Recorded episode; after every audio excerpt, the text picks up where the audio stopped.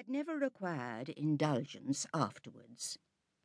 She had humoured or softened or concealed his failings, and promoted his real respectability for seventeen years, and though not the very happiest being in the world herself, had found enough in her duties, her friends, and her children to attach her to life and make it no matter of indifference to her when she was called on to quit them. Three girls, the two eldest, sixteen and fourteen, was an awful legacy for a mother to bequeath, an awful charge, rather, to confide to the authority and guidance of a conceited, silly father. She had, however, one very intimate friend, a sensible, deserving woman who had been brought by strong attachment to herself to settle close by her in the village of Kellynch, and on her kindness and advice Lady Elliot mainly relied for the best help and maintenance of the good principles and instruction which she had been anxiously giving her daughters. This friend and Sir Walter did not marry, whatever might have been anticipated on that head by their acquaintance. Thirteen years had passed away since Lady Elliot's death, and they were still near neighbours and intimate friends, and one remained a widower, the other a widow. That Lady Russell, of steady age and character, and extremely well provided for, should have no thought of a second marriage needs no apology to the public, which is rather apt to be unreasonably discontented when a woman does marry again than when she does not. But Sir Walter's continuing in singleness requires explanation. Be it known, then, that Sir Walter, like a good father, having met with one or two private disappointments in very unreasonable applications, prided himself on remaining single for his dear daughter's sake.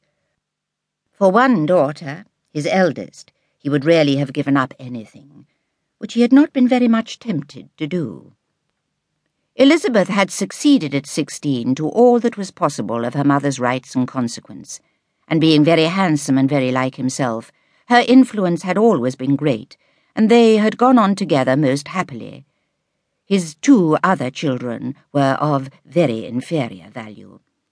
Mary had acquired a little artificial importance by becoming Mrs. Charles Musgrove, but Anne, with an elegance of mind and sweetness of character which must have placed her high with any people of real understanding, was nobody with either father or sister. Her word had no weight, her convenience was always to give way. She was only Anne. To Lady Russell, indeed, she was a most dear and highly valued goddaughter, favourite, and friend. Lady Russell loved them all, but it was only in Anne that she could fancy the mother to revive again.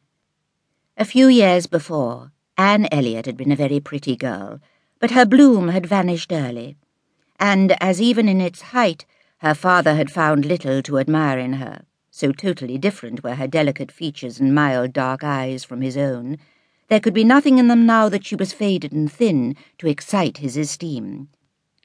He had never indulged much hope. He had now none of ever reading her name in any other page of his favourite work. All equality of alliance must rest with Elizabeth, for Mary had merely connected herself with an old country family of respectability and large fortune, and had therefore given all the honour and received none.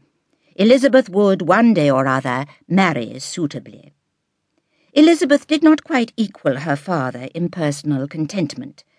Thirteen years had seen her mistress of Kellynch Hall, presiding and directing with a self-possession and decision which could never have given the idea of her being younger than she was.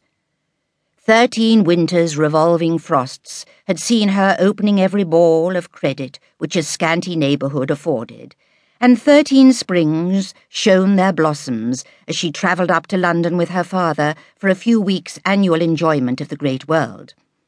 She had the remembrance of all this, she had the consciousness of being nine and twenty to give her some regrets and some apprehensions.